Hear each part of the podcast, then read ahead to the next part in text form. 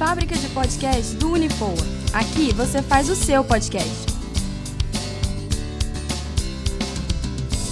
Eu sou Lívia Mendes, aluna do segundo ano de jornalismo do Unifoa, e hoje estou aqui com o professor doutor Walter Luiz Fonseca, que leciona aqui no Unifoa no curso de Medicina do primeiro ao quinto módulo e que retorna depois no nono módulo. Há 45 anos, o Dr. Walter é professor no Unifoa na área clínica. E estamos aqui para poder falar um pouco sobre a anamnese. Professor, tudo bom? O que é a anamnese, professor?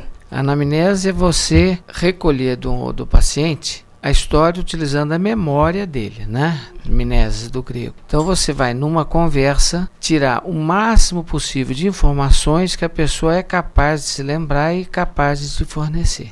E o senhor disse que ela é uma ferramenta para o diagnóstico, certo? Como é que funciona isso? Sim, a medicina é, ela é uma, uma profissão extremamente objetiva, né?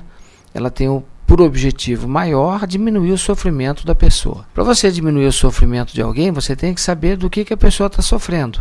Não importa se é, se é físico, se é psicológico, se é mental, se é social. Bateu na nossa porta, você vai atender, tá certo? Agora, a pessoa tem o quê? Quando entra no consultório, eu não tenho a menor ideia do que a pessoa tem. Eu vou saber através da anamnese. Entendi. E existe alguma padronização para poder fazer essas perguntas ou elas não são lineares? Não, elas nunca são lineares. Você pode padronizar a, a identificação da pessoa, né?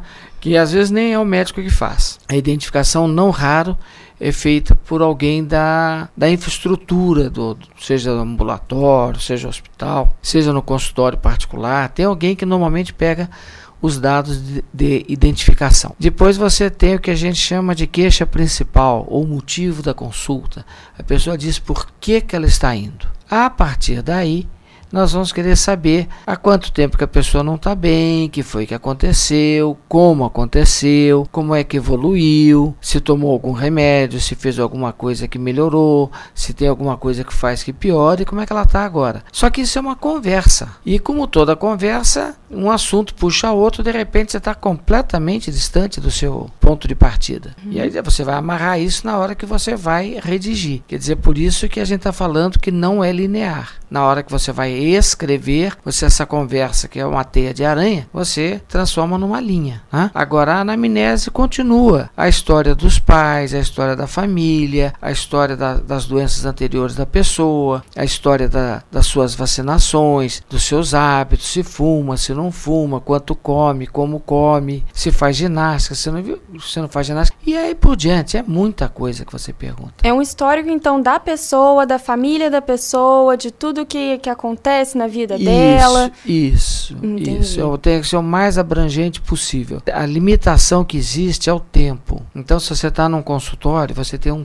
tempo para examinar a pessoa. Você não pode querer colher toda a história da pessoa numa consulta de 15 minutos. Se você está num pronto-socorro, a história é mais limitada ainda, porque além do tempo, você tem a pressão das outras pessoas que estão sofrendo que querem ser atendidas. Se você está numa enfermaria, você também não tem todo o tempo do mundo porque você tem de passar para a enfermeira o que, que ela vai fazer, para nutricionista o que, que ela vai fazer. Então nós estamos sempre sendo espremidos por alguma coisa, ou tempo, ou outras pessoas que precisam, ou outras pessoas da equipe que precisam de informações nossas. E esse então é um processo contínuo, né? Até porque os hábitos das pessoas às vezes mudam também, né? Então tem que estar tá sempre avaliando isso. Olha, você falou um negócio muito importante. É contínuo. E, e, e a gente muda. Quer dizer, se eu converso com você hoje, a nossa conversa, a nossa próxima conversa já vai ser diferente porque eu já sei alguma coisa de você, você sabe alguma coisa de mim. Evidentemente, a gente não vai falar daquilo que a gente já falou, mas eu posso ter dito alguma coisa para você que de repente eu digo: olha, Lívia, aquilo que eu falei para você eu mudei de ideia, não é mais daquele jeito, não. Quer dizer, muda porque muda mesmo e muda porque eu mudo. E qual que é a importância da anamnese para o paciente? Olha, para o paciente é muito importante, porque é o primeiro momento em que o paciente é, se expõe. Né? Essa abertura não é fácil, não é fácil. A pessoa se sente vulnerável, frágil frágil quando ela começa a contar seu sofrimento para um estranho. Uhum. Né? Então, é esse momento da anamnese é o momento que o médico tenta ganhar a confiança do paciente. Então, ele tem que ser ético, ele tem que ser atencioso, ele tem que ser cordato, ele tem que ser paciente, ele tem que dar tempo ao paciente para se acostumar. Se o paciente não responde a pergunta de início, passa para outra coisa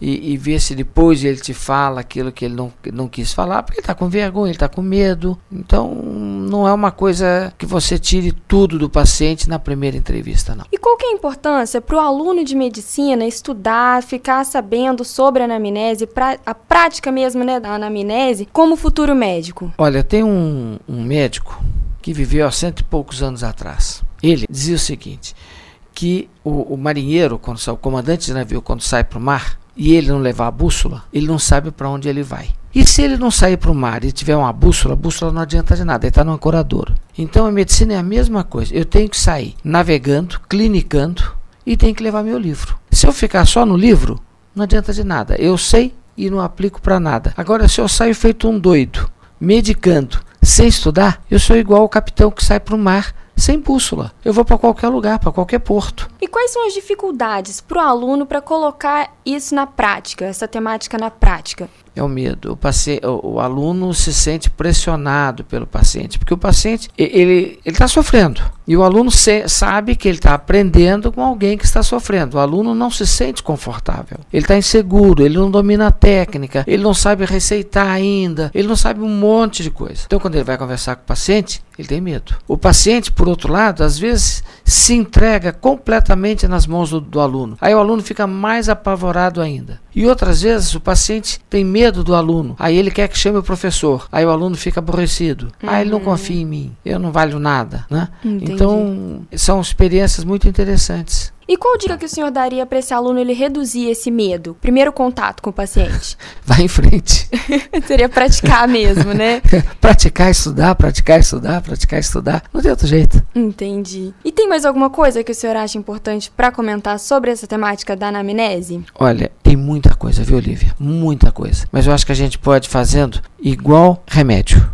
Se você der todas as doses de uma vez só, você mata o paciente. Né? Então, o médico nunca passa para você, ah, você vai tomar esse remédio, tem aqui 30 pílulas, você vai tomar essas 30 pílulas agora. Ele vai passar como? Você toma uma pílula de 12 em 12 horas durante X dias. Não é isso? Uhum. Então, isso é uma conversa que tem que ser igual remédio. Pílula por pílula. então, poderemos depois marcar uma próxima para poder falar mais sobre esse tema. Com muito prazer. Então tá, muito obrigada então, doutor Walter. Obrigado, Lívia.